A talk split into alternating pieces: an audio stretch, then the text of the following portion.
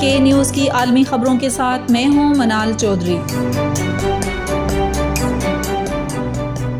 روس اور نیٹو کا اعلیٰ سطحی اجلاس۔ مغربی دفاعی اتحاد نیٹو اور روس بدھ کے دن ایک اعلیٰ سطحی ملاقات کر رہے ہیں۔ مشرقی یوکرائن میں جاری تنازع کے پیش نظر اس رابطے کو انتہائی اہم قرار دیا جا رہا ہے۔ برسلز میں ہونے والی اس ملاقات کا اہم ایجنڈا نیٹو، یوکرائن اور یورپی یونین کے ایسے خدشات کا خاتمہ ہے کہ روس یوکرائن میں ایک اور حملے کی تیاری میں ہے۔ تاہم ماسکو ان خبروں کو مسترد کر چکا ہے۔ اس میٹنگ میں روس بھی یہ یقین دہانی حاصل کرنا چاہتا ہے کہ نیٹو مشرقی یورپی سرحدوں میں اپنی عسکری موجود موجودگی بڑھانے کی کوشش نہیں کرے گا۔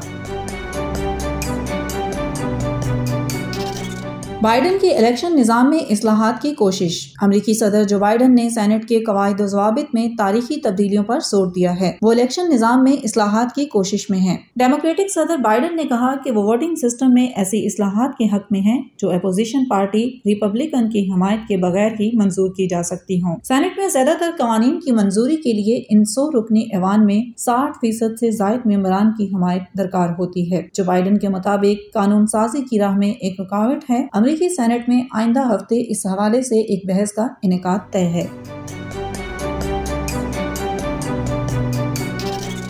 افغانستان کے لیے سب سے بڑی امدادی اپیل۔ اقوام متحدہ نے افغانستان کی امداد کے لیے پانچ بلین ڈالر کی اپیل جاری کر دی ہے۔ اس عالمی ادارے کی جانب سے کسی ملک کے لیے کی جانے والی یہ سب سے بڑی مالی درخواست ہے۔ طالبان کی عملداری کے بعد سے افغانستان کی بائیس ملین آبادی انسانی المیے اور اقتصادی تباہی کے دہانے پر پہنچ چکی ہے۔ پانچ اشاریہ سات ملین افغان پانچ مختلف ممالک میں بطور پناہ گزین رہ رہے ہیں، جن کی مدد کے لیے اضافی رقم کی ضرورت ہے۔ بتایا گیا ہے کہ وسط مارچ میں ان امدادی رقوم کو جمع کرنے کی خاطر ایک ڈونر کانفرنس کا اہتمام کیا جائے گا۔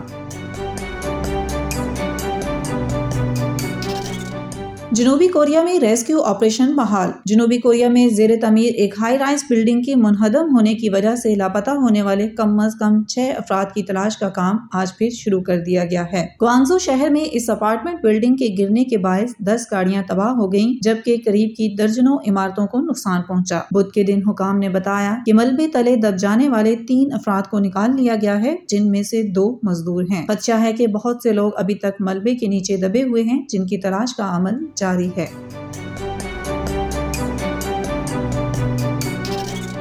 جرمنی میں ایک دن میں کووڈ انیس کے record case register. Corona virus کی عالمی وبا شروع ہونے کے بعد جرمنی میں کسی ایک دن میں کووڈ انیس کے سب سے زیادہ کیس ریکارڈ کیے گئے ہیں۔ بدھ کو جاری کیے گئے تازہ اعداد و شمار کے مطابق گزشتہ چوبیس گھنٹوں میں اسی ہزار سے زائد افراد میں اس وائرس کی تصدیق ہوئی۔ جرمنی میں ایک ہفتے کے دوران سامنے آنے والے کیسوں کی تعداد میں بھی اضافہ ہوا ہے۔ تاہم، کرسمس اور سال نو کی تعطیلات کے باعث لوگوں کی طرف سے ٹیسٹ کرانے کی شرح کم رہی، جس کی وجہ سے اندیشہ ہے کہ نئے انفیکشنز کی تعداد کہیں زیادہ ہو سکتی ہے۔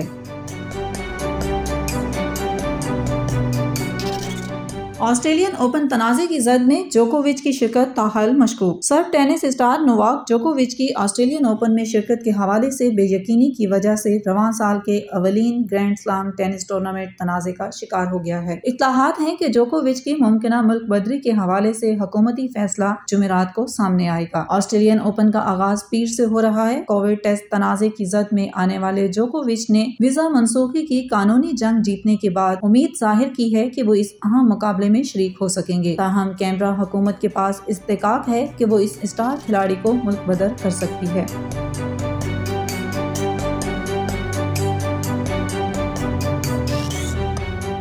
مزید خبروں کے لیے وزٹ کیجیے کے نیوز ڈاٹ ٹی وی